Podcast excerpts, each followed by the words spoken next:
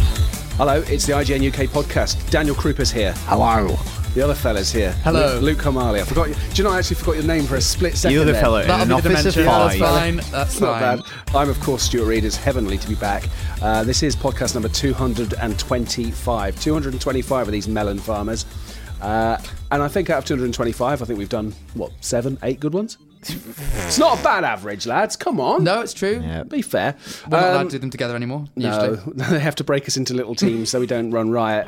Um, I'm a bit concerned that Luke and I are back together for the first time since the chaos Of that ensued. 221, I believe it Yeah, I is. think it was the legend, legendary two two one. Luke, as it's known. Podcast I that have will it live tattooed. in infamy. I know. I have it tattooed Infamy. on my In infamy. on my penis. Do you Nice. really? Yeah. Oh, Good. Luke, it didn't take you long to bring that Uh, up. Well- we are going to talk about scary games and scary films, and we are going to read out reader feedback. Is this the Um, musical episode? yes, I it's the really, musical dear one. God, I hope not. This is what Once the more other one with was feeling. like. Yeah, Right. it's What's just it- right, no, let's get back on frozen track. all over But again. before, Back on track. let's get on with the news. News, news, news, And news, Daniel news. Krupa's got news about a video game person. yes, this is about um, yeah, video game person. This is about Justin Richmond, who was the director working on the PS4 iteration of Uncharted, Hmm. and he has now left Naughty Dog this week. Why? He says, I have in fact made the decision to leave Naughty Dog. I love the company and the people and know that they will continue to create awesome games going forward. On a happier note, after careful consideration and exploration, I've enjoyed Riot Games. There is some He's really- enjoyed what? I- He's joined Riot Games, Oh, Who sorry. are the guys who There made is like, some uh, re- League of Legends. yeah, so there is some really innovative stuff going on here and I can't wait to be a part of it. What's the problem here, though? Why- Because you know i- he was making Uncharted Four. Yeah, and this that's, comes that's very- a pretty big game. And this comes very shortly after um, creative director at Naughty Dog, Amy Hennig, um, departed as well. Um, Sony, She was the writer, right? Yeah, w- Sony. w- Yeah. well, it's it's interesting because both both these people were name checked by Sony when the project was announced. Like Amy's working on it, Justin's working on it, and now they've both departed before we even really have a proper reveal for the game. And uh, that was announced what VGX Awards, which was November. Mm. yeah, so mm, Hmm. people don't tend to walk away from things they're really happy or enjoying or proud of. And it comes off the back of the fact. Just that, putting that out there. Uh, but it comes off the back of all these other layoffs, right? There's um, the Workplace bullying. workplace bullying, Right. Uh, of stuff in you know um, Sony evolution, elsewhere. Yeah, but. uh, I- Drive Club But developer. of all the Sony developers not to suffer from layoffs, I don't. These are not layoffs. These are These are different- walk walk-offs. offs. different- These These are are- walk offs, yeah. Dan. It- yeah, Nobody's laying down. This it's is like the problem. Huey on uh, Nevermind the Buzzcocks. Yeah, they, he's, That's they're, what I they're, said. she they're smashed smashing the them up. cup. Yeah. Are they are they dropping the mic? Uh, let me just check. The Or do you storage have to details. complete something before you can drop the mic? No. I don't think so. No, you I can think, drop. I You can think you can uh, be attacked by having attacked the So vapors and just. not attack the to vapors. Shut my goodness. stop it. Back on back on track. Yeah. Need to keep this to fifty minutes, not Good. four hours like No, last time. but- Jesus Christ. Is it really? Anyway, ke- well, was really good. focus, Yeah. focus. Um, Come on, get on with it. That's it, really. Move on. Oh, no, really? but I, ju- I don't want to like. Let's not like overreact about it. But it is definitely a note of. Do we Alright. know who the project is now in hands of? In the hands of? Nah. Well, there's talk about um, Neil Druckmann and Bruce Straley, like But they're- they're around named- it. they're But named- I'd are assume everywhere. they're working on a follow up to anyway, whatever. um, but hey ho. it's just a little reason to be a little bit concerned about Uncharted. Well, uh, uh, Justin Richmond. Well, did he work on the other Uncharted? Yeah, in different capacities. So he oversaw um, multiplayer Yeah. on Among Thieves, which is Uncharted 2, and he was the director of Uncharted 3, Drake's Deception. Okay, so I mean, you know, fair enough. It's possible. He's been a that Naughty Dog for a long time. Yeah, maybe he's just bored and he wants a new challenge. Should have thought that about before he started on I was it. going to say starting it and then walking away doesn't send the But best I wonder, message. you know, if you're the director of a game, I know you've probably got the kind of overview of of how you want it to to go. But um, surely a lot of that is is, is also a lot a lot of other people are involved in that. Well, The- the usually actual you, you writers usually and have stuff like that. partnerships. you usually have a creative director and a technical director, somebody responsible for character, story, vision, tone, all that sort of stuff. And then you have a technical guy who's actually there working with the developers, Mm. coders, realizing that ambition and helping out from a hardware and software perspective. It's a- Um, so it's usually a partnership, which I find interesting. Which that's what. Druckmann Australia had on Last of Mm, Us, um, so I don't really know what's happened here. We It's- don't have any more information. It's probably worth pointing out that there were rumours when Hennig left that um, there He was, was forced there was out. tension between Yeah. Druckmann and them, but Sony came out and very very strongly said It could this just is the be- only time we're addressing this because it's crap, but we're not going to have our people's names dragged through the mud. and Nothing to do with and that. it should also be But said they would say that, wouldn't they? it should also be said, Yeah. Mm. Richmond, you know, he is leaving to join Riot Games, who are responsible for one of the biggest games in the world. So it's not like he's going just anywhere to get No. out. He's going to a, a really interesting job. Yeah, exactly. And Riot's meant to be have quite an interesting setup internally and how they work. Like loads of money as well. also that. So you know, it could it, it could just be completely innocuous. But and- Naughty Dog aren't exactly on their uppers, are they? But you On never their know uppers. because Uncharted was suddenly Uncharted was the you know the franchise that everyone looked forward to, and then suddenly what the former B team releases The Last of Us, and ev- all eyes are on them. Hmm. So you know it could just be the you know maybe the pressure of creating a good Uncharted and living up to the Naughty Dog name. That's a lot of pressure when like you know I'm sure Riot he might be able to do something a bit new. Maybe he you know he's done a lot of Uncharted. Maybe he's just bored of Uncharted. I just said that. Yeah. I'm just repeating what you said, Stu. And because I'm you going to know repeat what? what I said earlier on. He, he should have made that decision before he started work on it. Yeah, good check. Anyway, Okay. Um, good news if you're a fan good of. news. And you are, Stuart. Ah, yeah.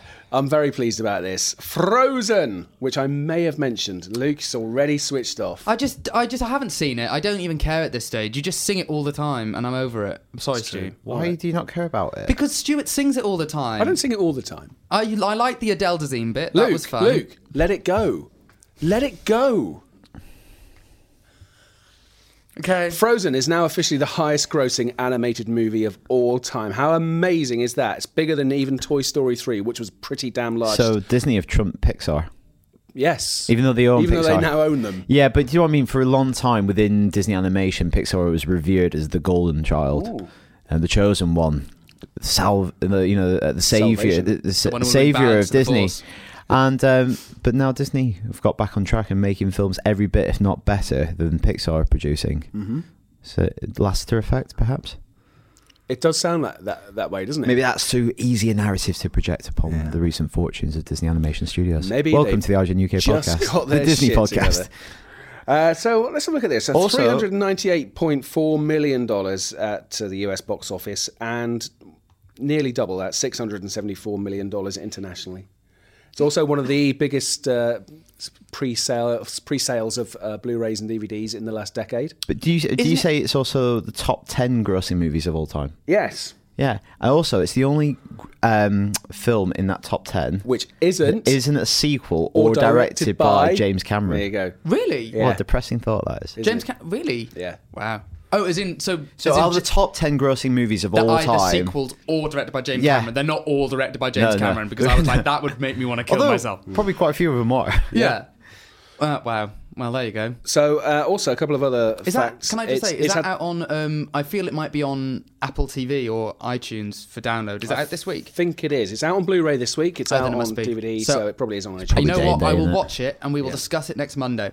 I kind of wish we could watch it together, Do you? snuggled well, up on a sofa under a blanket. Well, let's see what we can work nice, out. shall wouldn't we? it? Yeah. That sounds like a Uh, plan. it's also it stayed in the US top ten for 16 weeks, which no film has achieved since 2002, over, over Crazy. a decade ago. This is it's it's truly a pop culture phenomenon. I need to see. I do need to see Yeah, it. do need to Blue. see I don't. it. I You don't. do need to see You're it. way out of step here. I, I really wanted to go see it, and then I couldn't find many anyone times to go with. she- And then you kept taking your stupid daughter, and I, Fucking and I was hell. like, "Why are you taking her rather than you know me?" Like, you could have come with. well, prioritize. I'm, Because not, we sh- do- I'm not sharing you. Because we Stu. do go to the Saturday morning kids shows. You would have got in for a pound fifty. Yeah, I'm not sharing you, so you can just get that idea out of your filthy head. Unbelievable. Anyway, back on track. So delighted to say congratulations to Frozen. I'm looking forward to, to the Broadway show when it's uh, when Yes. it's released as well. Do we know if there's going to be a West End transfer yet, or is that Bound too to soon? be. To, yeah. Bound to be. You would hope, wouldn't Yeah. you? You would. I would. I do. You would, wouldn't I you? am. There's no fool- fooling you. One of my friends who is actually quite I just lined up a segue there. I said, "There's no fooling you." Oh, okay, we'll come back to that. But one of my friends who is actually um, quite a successful West End actor sang, and a man, he sang "Let It Go" in his aud- in an audition the other day. Really? Yeah. But there's You no. can, you can drop a name. Come on, Uh, uh, well, it's, an, it's a guy called Stuart Clark. I went to university with him. He's a very nice guy. Stuart Clark. As Never in heard the- of him. He's the son of Paul Clarkson, who you re- who someone retweeted the other day. He's, he, but he's dropped the sun. He's dropped the sun from his. He name. has, yeah. D- he- ironically, despite the fact that he is the son, Son of. of. Here's some good news. Uh, that there Alien Isolation, Yeah. of which we have seen and loved, and I'm very excited about, has got a release date. Now, if you're lucky enough to own a PlayStation 4, an Xbox One, a PlayStation 3, an Xbox 360, or a personal computer with fairly modernized specification, you'll be able to play Alien Isolation from the 7th of October. That's according to Sega, which is great news, isn't it? Are you excited about Alien Isolation? Because you've played yes, a bit. yes, I am very much indeed. Luke, Hi. have you played any of it? I haven't, but I don't know if I'm that excited about it because I'm not very good with scary things. Right, okay. I get a little bit, you know, I get scared of my own shadow really. Hmm. So Now you've you've heard about it, of course, and the, the idea is that they're, they're basically taking the essence of what made the 1975 Ridley Scott Alien movie so Yes. which I have frankly seen. terrifying and fantastic, and they've they've distilled it into this slightly larger area. So it's not just going to be on board the Nostromo; it's a, it's a much larger area that you play. Once again, though, there is only one xenomorph, as in the original movie, As So you're opposed not as to if- Colonial Marines. yeah, so you're Let's not, not facing, mention- you're not going to be gunning down hordes of the buggers, and you know the chances are it's going to kill you, and you're not going to kill it. So it's going to be exceptionally lifelike, and of course we've got all these brilliant late seventies looking gadgets as well. So there's no flat screen plasma TVs; it's all CRT and a bit a bit crummy looking, but crummy in a brilliant way, Yeah. not crummy in a we didn't bother taking any time over these graphics kind of way. So I'm very excited. I'm stoked, uh, as I believe our US colleagues would possibly say. Yes, It's led me to think Yeah. what is the scariest video game you've played thus far? Oh, gosh. Because you just said you scared a video. You scared a young shadow. Yeah, of game. Which Hmm. game? Come back to me. I mean, I've got a film that doesn't. should we start with films then? Yeah, well, I've got. A, I'm I'm more like psychological thrillers. I'm slightly better with. Right. So there's a film that I found absolutely horrifying, which no one else had, called Wolf Creek. Oh Wolf my Creek? God, it's fantastic. See, right, you like it. Yeah. I watched it, and there's um, a bit in it where um, he basically severs someone's spinal cord. Head right? on a stick. Head on a stick. Yeah. And I watched that, and it just made me feel absolutely nauseous, and I was just like, "That is grim." Um, in a very, very similar way, very, very weirdly, um, in the Matrix when they're all getting killed in the first Matrix when they're put, he pulls that cipher guy pulls the wires out of the back of their head and they all just drop down nothing wrong with them like kind of so it's something to do with like brain aneurysms nothing supposedly wrong with you but you are completely completely broken that freaks me out so wolf creek freaked me out anyway but then i showed it to all my friends and i think i overhyped it and they were just like this is the worst thing ever but it is very Really? much Wolf, Wolf Creek is, I think, is a, an inherently depressing film as well because Yeah. it's, it is so horrific, and it's. I think, never mind all these kind of, you know, uh, all the all these kind of torture porn movies. I, I think when there's a film where where just one person is an inherently evil person and that comes across, Hmm. that's the stuff that can. As I get older, that depresses that that that upsets and depresses me a lot more than than, than films used to. especially when it doesn't go too far because he is believable in you know it's it's believable that he is just psychotic rather than just kind of this complete completely nihilistic weirdo just kind of you know which i think can go too far but i think he, it's very well done in wolf creek He comes across as just being a bit bored and looking for kicks. That's the scary yeah thing. complete and utter sadist yeah Yeah. so wolf creek i like as films I like his films. I like Cat's Fields, Wolf Creek.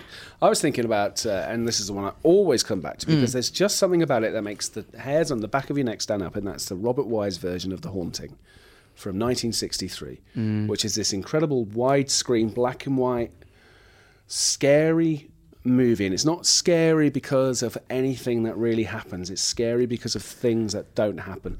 And it's what's unusual about so well, what's unusual in, insofar as you don't get it anymore is that the film breathes. It gives there, there, there are moments of, of quietness and there are moments where the camera just lingers for maybe half a second or a second too long on a scene, and you're thinking, "Oh, did I just did something? Yeah. or was that Well, Mm. it's- my imagination?" And A lot of that, say, if you go back to the source material, the Shirley Jackson novel, The Haunting of Hill House, which is uh, it's, the- the term in literature is fantastic. Yeah. So it's a piece of literature that's perfectly poised between a totally rational explanation, i.e., there are no ghosts, everything you've imagined is totally in your head, it's in the character's minds, or the other resolution is something does objectively exist that is supernatural.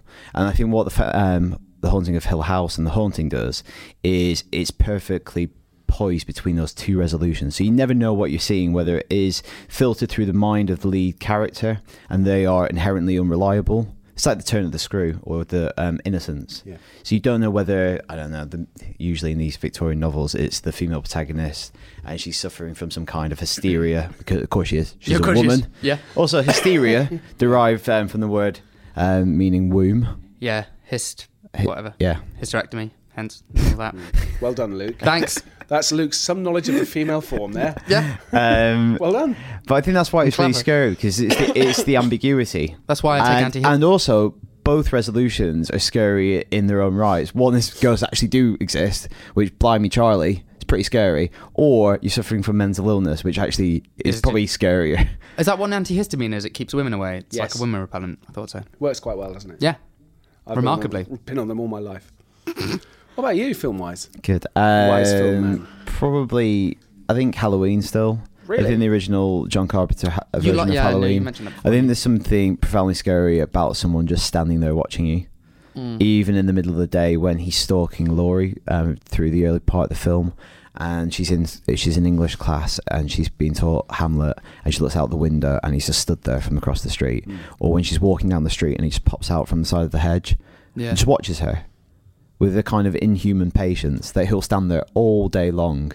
He wants to kill her, but he'll he'll wait, and that's terrifying. That's absolutely terrifying, and it reminds me of the anecdote that inspired um, Wes Craven to make um, Nightmare on Elm Street. Do you know this story? No. So one night when Wes Craven was like I don't know 10, 12 or something, he looked out of his bedroom window and he saw this like old drunk like underneath the street lamp, and he's wearing a red and green sweater like Freddy Krueger, and he just stood there. And you know, obviously, he ducked away from the curtains, hid, and then he looked back through through a crack in the curtains, and the guy was still stood there, looking up at him, and started to laugh. And this is an old, like, middle aged drunkard man. And he's doing it to torment a little child. And Wes Craven's like, that thought just, like, terrified me. This quite, f- quite evil sensibility. And that's why I think Freddy Krueger has that kind of little bit of kind of maniacal glee to him. Like, he quite likes being funny with being evil. Mm. Um, so I think something about that being watched. But the person, when you see them watching you, they don't flinch. They Yeah. don't care. They're happy for you to know that you're what they're watching you. Um, I think that's why Halloween, in particular, still kind of stays with me, and that's why, in terms of going back onto games, maybe, uh, even though it's not a great game, it's a great experience. When we played Slender for the first time in the office a couple of years Yeah, I ago, remember same sort of thing. You turn around, and there's someone in the distance, just there. Yeah. They're not going to jump out at you. They're not going to say boo. They're not going to like have a face that bleeds Mm. or their eyes pop out of their heads or tentacles or something incredibly outlandish and elaborate. They're just going to wait and they'll get closer. yeah. That freaks me out. There's something to be said about the banality of evil as well, I think. Well, There's- Fred and Rosemary West. Like, Yeah, I know it sounds exactly. ridiculous to bring up Fred and Rosemary West, but it's true. When you read about Fred and Rosemary West, like ostensibly it's so incredibly quaint, but terrifying. Mm. Yeah. There's a, there's a, obviously there's a, there's a, there's a film loosely based on, on Fred and Rose West, which is Mum and Dad, which is a, a really well put together British horror movie about what happens to, to this girl who is taken back to the, to this, uh, what just looks like a normal, um, semi-detached house near, near Heathrow. But then there's another film as well, which I saw recently called Tony. Okay. And it's just about this guy. It's a We're still very in the low- title, isn't it? Yeah, How it's banal called that Tony, title. and he's just this bloke, and he lives on his own in in kind of northeast London, and he's just got these big kind of glasses on and this horrible little pencil moustache, and he's just you wouldn't. Th- th- this is the brilliant thing: you wouldn't even notice him walking along the street. You wouldn't notice him. And it's not, and this film plays it really cool. And he goes and he gets his milk from the, the, the, the local shop, and he takes it home in the little blue carrier bag and he gets there and then suddenly you're aware of this like buzzing noise and you realize that there are flies buzzing around and the reason for that is he's just got a corpse in bed with him of a, of a guy that he met and took back to his house and just slaughtered him just really casually killed him Is this based on anything? no it's it's it's, it's, But it's obviously, fiction, but Burr's it's- very strong resemblances to like things like Den- Dahmer and and, Ed Dennis Gein Nielsen and and people Gein. like that. But Gein is also the one, and Gein is kind of like the primal trauma for all American cinema, like Psycho, Texas Chainsaw, Silence of the Lambs, all comes from Gein. Because he was this kind of simpleton in a in a village, I think was it Arkansas, somewhere like that, or Wisconsin, and people used to like trust him to look after their kids, and he used to like eat out cereal bowls that were made out of people's skulls. So again, it's the banality of evil. Um, God, how do we get end up here? We've Taking gone to it that. all in. Fred and Rosemary Like, West Westhead Gein. Yeah, horror's This is kind tangent. Of, well, this thing horror's mi- like not for me. I mean, I read Edgar Allan Poe, so like the whole Imp of the Perverse, the whole Telltale Heart thing. Like you know, when Yeah. you were mentioning that that But that's watching. quite high, kind of baroque gothic. yeah, like I'm fine with renditions that. of- That's absolutely fine. I can handle that kind of stuff. Uh, But Woman I in guess it's more black. kind of realistic horror that you have, have an issue with, is it? Well, I don't know. I mean, there's elements of like um, the whatchamacallit of Poe that got me. Like, you know, the kind of whole, the imp of the perverse, you know, doing the wrong thing no for no rhyme nor reason. It's just because it's the wrong thing. And Hmm. there's just that, that innate curiosity in you where you're like, oh, well, you know what? Maybe I'd just like to see what happens. Um, I think I think what games can do in particular Mm. above and beyond films is they can make you experience fear in a very kind of real way. Like even though I said ha- find Halloween very kind of unnerving, I don't think there's any film that really really scares me in the same way that a game is still capable Mm, of scaring me. I remember I remember playing Fear on the PC Yeah. m- years ago, uh, and and- and being genuinely creeped out, but by um, and feeling my heart absolutely pounding because you are experiencing it. It's you're Yeah. not.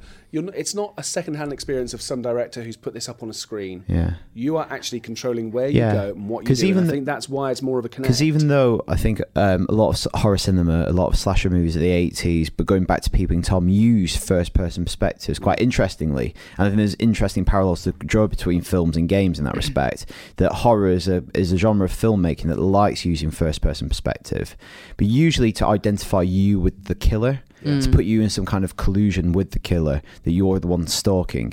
Whereas in games, you tend to be the hunted. Yes. I'm thinking things like Slender, obviously, but then in other games like Condemned, I found Condemned. It was one of my first 360 games actually, and I played it around my cousin's house. And he didn't prepare me for what it was. We- I God. was staying over for the night, and turned all the lights out, and he's passed me the controller.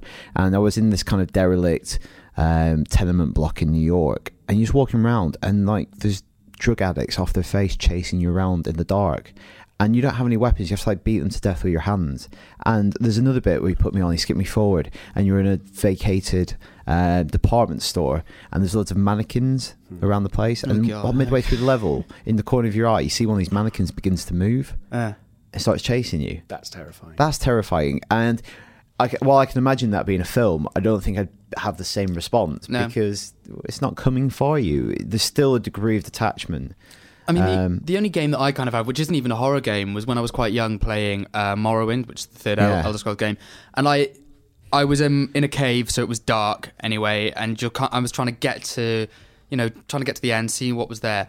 But it's one of those things of like, as you say, it's a completely different thing. I was, I knew that I didn't have enough health to be in there. I was, you know, pitching above my weight. If anything saw me, I couldn't really win in a fight. So, you know, I'm desperately trying to get through that you know, get to where I need to go, get the stuff I need, and get out. Um, and yeah, I just remember turning a corner and thinking, "Oh God, I've made it!" and quickly running over to like grab the item I need, spinning around again, and this massive, massive, this creature called an ogrim, which is like a big kind of bulky thing, was just there, and I screamed like a child. I mean, I was a child; I was like ten, but like that's not a reaction I've ever had from from film. Like I kind of get I've seen the Woman in Black stage play, which I found quite freaky. Mm. Yeah. Um, I but haven't seen the that's film. because once again, it's the it's the unknown for me rather and, than and anything. also something like the woman in black you're it's there it's there in front of you There Mm. is no kind of artificial screen because i think the woman in black it's is it performed in the round uh, no, I mean you you end on, but the thing is she. she She, she comes into the audience, Yeah, which first of all yeah. breaks that kind Bit of of, a spoiler. traditional, yeah, that breaks that traditional audience stage relationships. There's no safety, and also um, that you make good use of gauzes. So where you think there's about you know fake backs everywhere, so you think oh I'm fine, and then suddenly you're like Mm. boom, she's there. Um, so yeah, it's um it's pretty pretty scary. I think this is a good one to throw open to the Mm. uh, listeners, actually, Uh, to find out what uh, people think is the scariest game or scariest movie that Yeah. they've experienced. And there's, I mean, it's worth saying there's loads of games we haven't na- name checked that you know Resident Evil, um, Yeah. Silent Hill, Eternal Darkness, Dead and even Space, ones like as I say, all that sort Morrowind, of stuff. that's not particularly scary, Yeah. but you may have just it may have freaked you out. and I do think a trend this year is kind of a resurgence in horror games. Like I think for the last few years, obviously shooters has been a genre that have kind of thrived and bloomed, and now maybe slightly wilting. What I find think is that- horror is something that big, you know, it's thriving on the indie scene. I was gonna and I say think s- if Alien does well, I, Alien Isolation, season, then you might see that becoming more and more viable at AAA kind of I level. think because so many are kind of going on to PS Plus as well, right? Especially PS4 launch up like Outlast, Outlast- and all Outlast that. is terrifying. You know, so I think that's opened the door for a lot more people. yeah. With PS Plus. So how can people get in touch too? Oh, they can send it in via Carrier Pigeon. Good. Good. Or, or, or they could write to us on that the- catchy email address. Yes, IGN underscore UK feedback at IGN.com. Were we doing something about that? Ah, Uh, just eventually. uh, We embed, we embed it at the Eventually. bottom of the story, and it's kind of Eventually. like uh, People have been getting in touch with us. Ah. they have, yeah. Right, so shall I kick off? Martin, You Cro- normally do. Hey, Martin Cross says, Hi there. I've been reading IGN for years. It was my first go to for game industry news. But I've often wondered what web- websites did you start reading first? Are there any competitor sites you still love now? Thank you. Anyone want to go first or shall I kick no, off? I don't. I don't really use the internet. Good, good. Um, I quite like reading Eurogamer. I think Eurogamer have um, very insightful articles. They're a little bit too long for me, um, just in the sense that I don't have that attention TLDR. span. TLDR. So I That's just skip to the even a comments. news story. Yeah, exactly. Nah. I was like, nah, not for me. So no, I cu- I I use I read them because they're very insightful features. So it's quite useful to get ideas for your own starting point. Um, other than that, I don't know. I kind of I came to IGN when I was quite young. Um, And we, and the- and we raised you. and you raised me on the board. I was Alex raised, suckled you. I was raised in the harsh territory of the boards, so um, yeah, I've seen things. And then um, I basically the other the only other ones that I still read today quite regularly. Um, you may know I'm quite an MMO fan, so MMO Champion. I used to read WoW Insider, which is um, and Massively, which are both part of the Joystick Network, um, and I also worked for Massively for a little bit. So I, I read them because they give me more MMO news. They let me suckle on that delicious teat until I'm full to bursting. until you're absolutely corpulent. really need to Oh. absolutely get corporal. Rid of some of these images. That are in my Um, mind. you go. interesting. Um, I always used to buy when I was a kid. I used to buy two magazines. I used to buy Edge magazine. I used to buy Empire magazine. Oh, I I buy used to Edge read and them in Games school. TM. Yeah, I used to. re- Yeah, so Edge magazine. I still think, regardless of any kind of genre magazine, it is the nicest looking magazine that you can buy. Yes. it is stunning. Every issue of it is beautiful. Layout on it, everything. It's an amazing magazine. The writing is is equally great. Mm. Um, and the iPad edition, if you haven't checked that out, is just unbelievable. Yeah. That's what a digital magazine should be like. The the front cover is animated, the way that you can scroll through the images, everything is beautiful. Uh, I think they've done the best kind of leap to iPad, really embraced it, and think let's not just put scans of the magazine on an iPad. Mm. Make it truly interactive, so it's a pleasure to read on an iPad. Mm. Anyway, Uh, yeah, Yeah. I, I, I agree. I, I mean, I buy Edge for the editorials as much as anything. Like the features that they do are really, really insightful, really kind of clever. 'Cause they also get great access, so th- Yeah. they have some great stuff in there. Uh, yeah, so they're definitely worth. Uh, how, and you? no. I don't. I don't. You get you buy you, you, Mm. I still buy, your traditional music ma- you still buy your music. I magazines, buy don't you? magazines. I, yeah, I buy What Mo- mags? Mojo Uncut. I used to buy a terrific magazine called The Word, which was a really good uh, film and music magazine, which unfortunately um, folded, uh, and it was it was really. That's good. what It you was- want from a magazine. Normally you Hey! do. It was almost like Okay, a, a well. kind of British indie Vanity Fair is the only way I could describe it. And it was a really, really well written, well put together magazine. And I still miss it. It, fol- it folded about 18 months ago, and I wish it was still going because I Oh. really, really that's miss a it. shame. That's Yeah. a shame. Um, and that's kind of it. I used to I used to get all the music weekly music papers Yeah. when I was younger. Like, en- so that would have been Enemy, Sounds, Record Mirror. Kerrang! that's the only one I never used When to. you bother went through with. your email phase. yeah, happy days. Should read the voice of IGN News on Kerrang. Yes. Hello. Hello. when I remember. oh, it's like I've either left the iron on or I've forgotten to do Kerrang. Some days both. yeah. Yeah. Uh, what a team we make. Let's talk about traditional media such as that television. Hello, IGN UK team, says Cameron Amo. Um, Cameron Amoyles. Uh, Jazz Camoyles is his email name. Jazz Camoyles. Although it's not directly related to the subject's IGN cover, I just wanted to ask for your opinions on the proposed closure of BBC Three that was announced by the BBC a couple of weeks ago. Personally, I despise the fact that I would be considered part of the age group that the channel is aimed at. I've never had any interest in the channel's programming beyond the occasional Doctor Who or Sherlock rerun. However, I still think that the channel should remain. I disagree with the idea of BBC Three being replaced with an online only iPlayer based service, as I believe that the BBC's role as a universal, all accessible broadcasting agency means that they have an obligation to continue to support traditional traditional forms of media, even if the online space is rapidly growing. Um, Interesting. It's a bit Right. of Voltaire there. I, I will not watch your channel, but I will defend your right to broadcast. Good for them. Good for them. I, Um, I think it's absolutely outrageous that BBC is uh, Completely. so what's the? Sorry, I, I've missed out here. Are they still going to? The, B- the BBC Three has been taken off television and is going to be an online-only Yeah. channel accessible through iPlayer. Arguably, is that is surely they've looked at the data. That's maybe how most of those shows are consumed. I guess.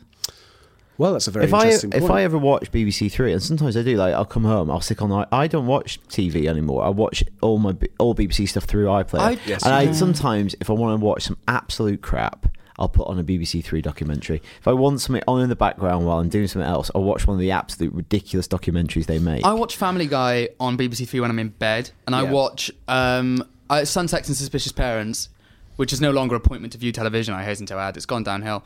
Um, and other than that, did Gavin and Stacey start on BBC Three? it did. BBC I- Three has been a springboard for, for a lot of some comedians, comedy, yes. right? and, so, Li- and Little Britain. yeah, Yeah, lest we forget. So I But quite here's like the thing: that. things like Family Guy, uh, the chances are that will not be available. It went. It's not on yeah, iPlayer. It's- they never put it on iPlayer. They don't have the licensing, do they? That- so that's the problem. But you know, if we're, we're talking about BBC Three, it, it, it would be, to my mind, it would be like the BBC getting rid of Radio One. yeah, Just just getting to a point where saying, right, if you're under 25, we are simply not interested.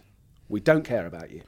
Which is crazy because Uh-uh. if they if they if they decide that a demographic is, is not for them, Whoa, whoa, whoa. how is that demographic supposed to then get on the next rung of the It, no, BBC is that not ladder? what? Are they not saying they're going to make it unavailable in the way that that demographic primarily consumes it?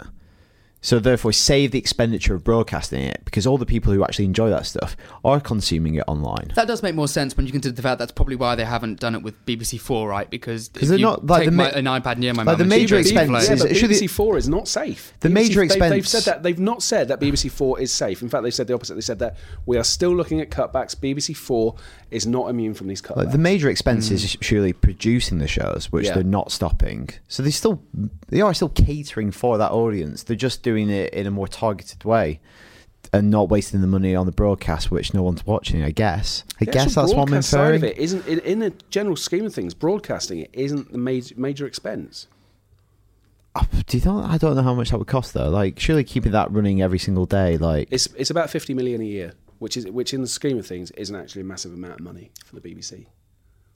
I guess. But i- if everyone's watching the shows elsewhere, it is probably a big expense that you could save. For instance, say something like eighty percent of BBC Three shows are consumed via iPlayer.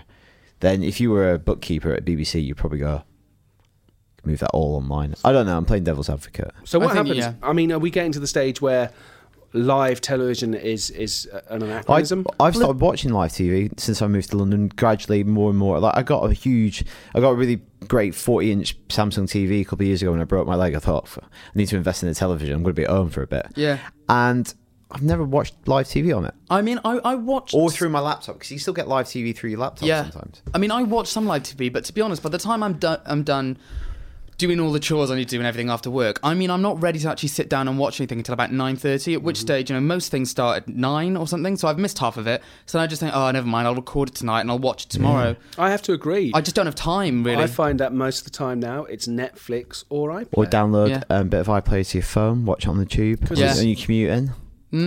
there are very few things that you need to watch live.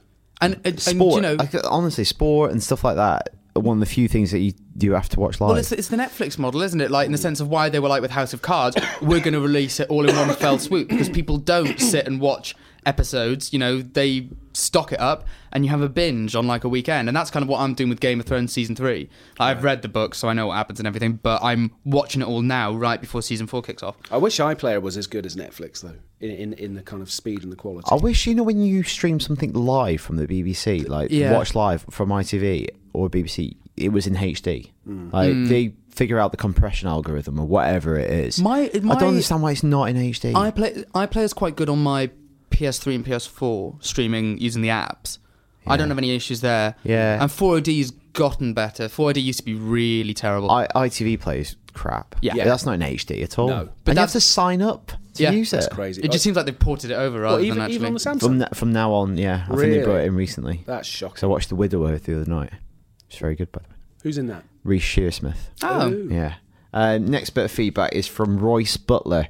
Um, I'm not really sure what you mean here, um, Royce. I'll just read it out loud, see if we can work out. Um, um, do you guys think PS4 will ever receive games from the backlog as the PS Plus freebies? Thus far, every game offered has been free at its release on the system, which is pretty remarkable. Do you think he means older games that were way back on PS Plus in the past? He either means that, or I think he. I don't know if he means. Sorry, Royce, if I'm not understanding. Does Oh, I he thi- mean PS4 release y- titles that have come So out for- on physical disc? I kind of think that because I think what he's saying is that you know we Oh, had yeah, we going had f- in um, forward, Outlast, yeah. and then we had Contrast, and then we had Mercy. so the or more the Resogun kind and of Mercy like the Kings. lighter titles, And th- arguably. this thing they the indie Right, titles got that you. kind of are released as part of PS Plus, and then after the month they become Yeah. you can buy them. You don't. They're not available, and then it's announced that they're part of PS right, Plus. so so I think that get is me? what Royce is meaning. Um, I think I think ultimately in the long run, they're just not going to can- cannibalize sales of those launch Yeah. games for a long while. But I would argue Oh. But this probably is really, like but probably this is- nine months. But surely a year. this is a really, really good thing, right? So they're not doing that whole thing of like they could have released Mercenary Kings last month and been like, you know, let a whole group of people desperate for a new game buy it, and then be like, oh, did we not tell you? No, sorry, we're going to put it on PS Plus, so it could have been free. Yeah. You could have saved your money. They're literally introducing it, and they're saying, right. It's going to be here and it's going to be free for the first month it's on there. And then after that, we're going to charge you for it. So if you want to try it out, try it out now. Yeah. So surely that's the better way and, to do it. and also, it, from Sony's perspective, like wrangling the economics of this and the rights, it's probably easier to pay the developer of Don't Starve for a month of exclusivity than going, "Hey, Infamous," which Yeah. obviously not going to do because that's a system seller. yeah. Um, Very in much the long so. run, in a year's time, totally, because PS Plus is a service that I think survives on being kind of revered as a really brilliant deal. Yeah. And I think they want to be protective of keeping that going. That everyone looks at that service and goes, that, that's a killer service. Yeah. Okay. Cool. So then I've got one from uh, Damien Huxtable who says, "Hi guys, Damien here from Cardiff. Just wanted to see uh, to play devil's advocate regarding spoilers, particularly after the last episode. Um, I don't know if this is a superhero show when I, I Uh, it is um, last week's podcast. So again, Yep. we should just say a little spoiler warning. little spoiler for, the City. Arkham Yeah. games. Um, so Krupa pointed out that the Joker um, sadly passes away in the Arkham games. Sorry. And stated, if you've not played Arkham City, it came out three years ago, so what are you waiting for? Another unrelated argument used frequently to defend violent games is the parents should be monitoring more closely. So if this ch- if a child is 10 when Arkham City comes out, three years later he's only 13 and is still too young to play the 15 rated game. Um, his parents monitor what he plays closely, as often requested by video game representatives, and so he has now had the game spoiled through no fault fault of his own. Interested to hear your take on this. Keep up the good work. Oh, boo hoo. So you're young. Get over I, ju- yourself. I just, I, I think it comes to the problem with spoilers in general. I think we live, especially on the internet, in very spoilerific, spoilerphobic times. But we've talked about this before, and we, I I, we like- th- I think we've gotten a lot better. I've even written something about spoiler phobia Yeah. for the site. It's that everyone just overreacts, and I Yeah. to- like, but also I, I sympathise because I wouldn't want certain things spoilt for me at all. Like I Hmm. wouldn't want season three of Game of Thrones spoilt for me. I would have that would have really upset me and ruined the show. But I think there has to be a moratorium on when you can and can't Totally speak about agree. things. Otherwise, you just infinitely deferring the conversation, and then you never get round to discussing anything. Yeah. And s- you know what? Something else is going to come along that you can be part of because that's life. Yeah, Mm. it's uh, the worst is when you write something about like a novel or something, or Sherlock Holmes. People got spoiler. It's like it's been out for over hundred years. Like, Yeah.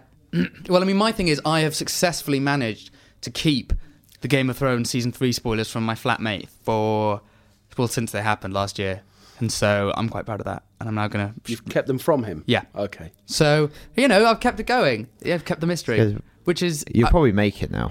I well, I hope so. But I, Prob- I probably. assume with it launching next week, there's going to be some wrap ups. stuff- Well, I've seen a couple of things on Reddit referring to the events. yeah. Anyway, yeah. So I- I get what think there he's needs. To, saying. I think there needs to be enough now. We can talk about it. But I, I sympathise. Obviously, nobody wants anything spoiled, but you have to discuss things sometimes. Yeah, it's different. I yeah, I think if you know you've seen something, you don't go straight on social media and say that. Mm. All I Yeah, be sensitive. yeah, but I mean, I've got uh, quite a few group chats with friends on my phone, and like I just kind of drop into that. Did you guys see this? And then you know people can either flag an interest or not, and then we chat or we don't. Jimmy, can you come in here? Yes, mummy. It's about daddy. He's not your real father.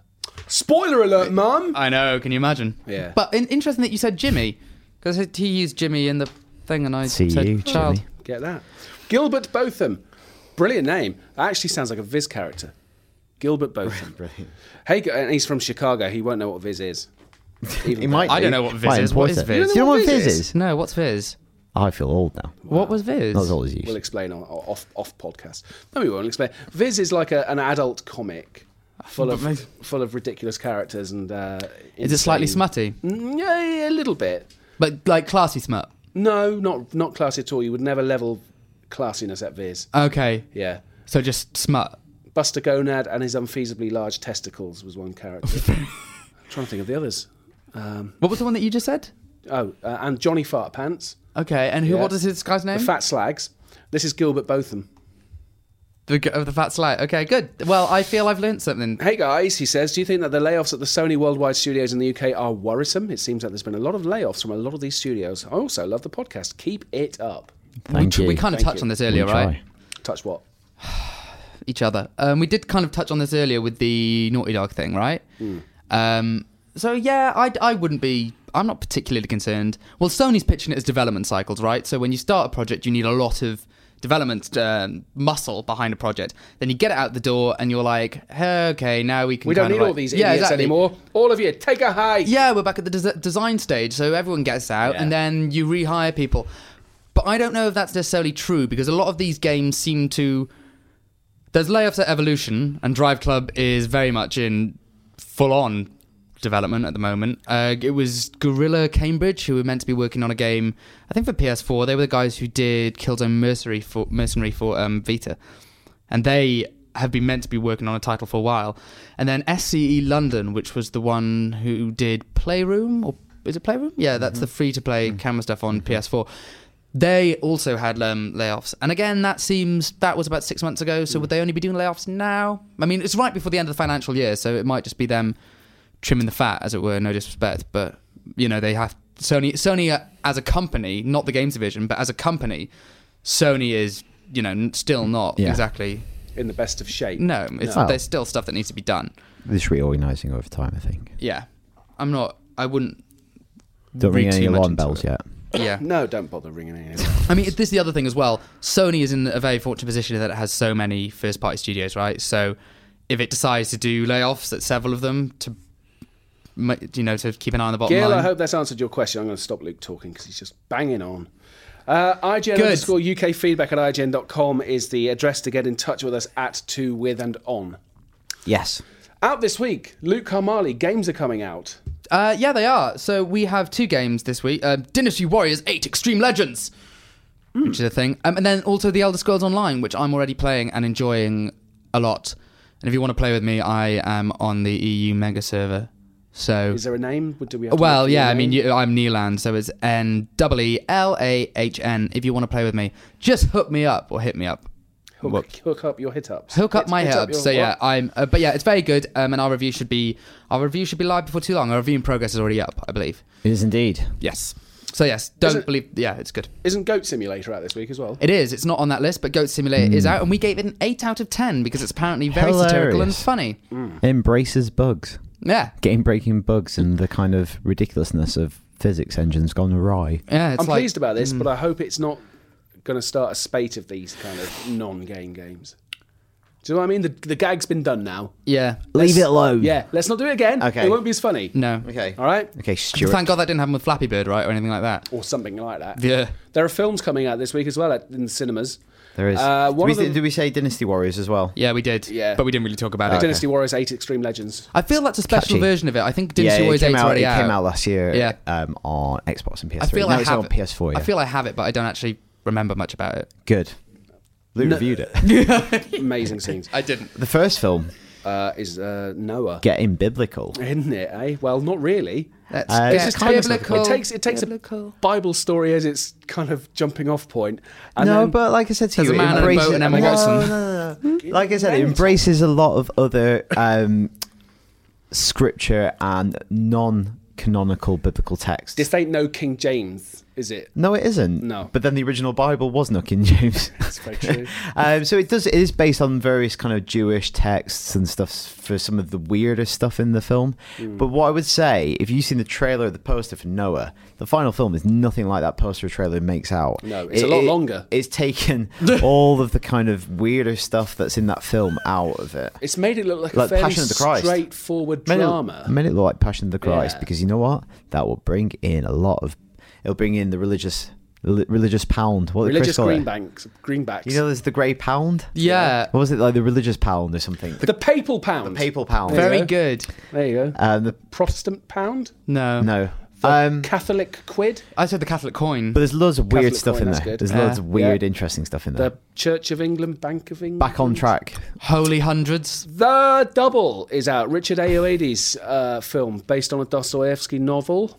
Yes. It's very. Fyodor Mikhailovich Dostoevsky. Um, It's Eucharistic Off- off- Euros.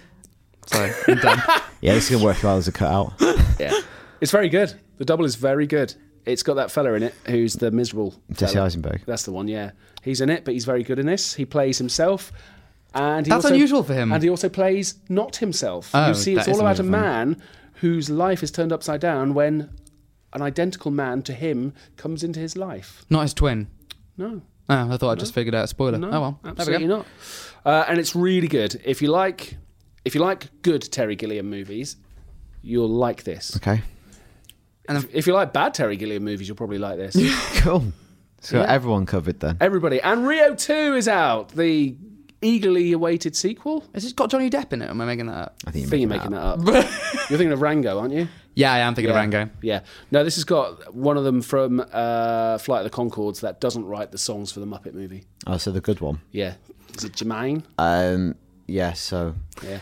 this Don't- has don't bother seeing This that. also has Jas- Jesse Eisenberg in. Does it? Does it? yes, it does. Wow. Jamie Foxx, Andy Garcia, Oh, I know Andy does. Kristen Andy Chenoweth. Garcia. That name rings a bell. Um, Kristen who? Kristen Chenoweth. She was, uh, the in- original Glinda she in was Wicked. wa- and in in West Wing. Amazing. yeah. Ah, But R- Rio Two, if you're Bring gonna go them see that, you probably knowledges. don't need any convincing. No, probably No. not. Go and Cool. see the double, though. I'd like to know what everybody thinks of it. Okay. You might think it's really boring. And what kind? How do they let us know? But email us. At Oh, don't do that. IGN underscore UK feedback at IGN.com. yeah. Right. Good. And on that note, uh, uh, we are going to disappear up our own orifices uh, because we've got work to do to bring you more exciting stuff on the website. Uh, Yeah. So until next week, thank you so much for listening. And if you've been watching, thank you so much for watching as well. We will see you. Some of us will see you, some of us might not see you. It might be all of us, it might be none of us. Next week. Goodbye. Bye. Bye.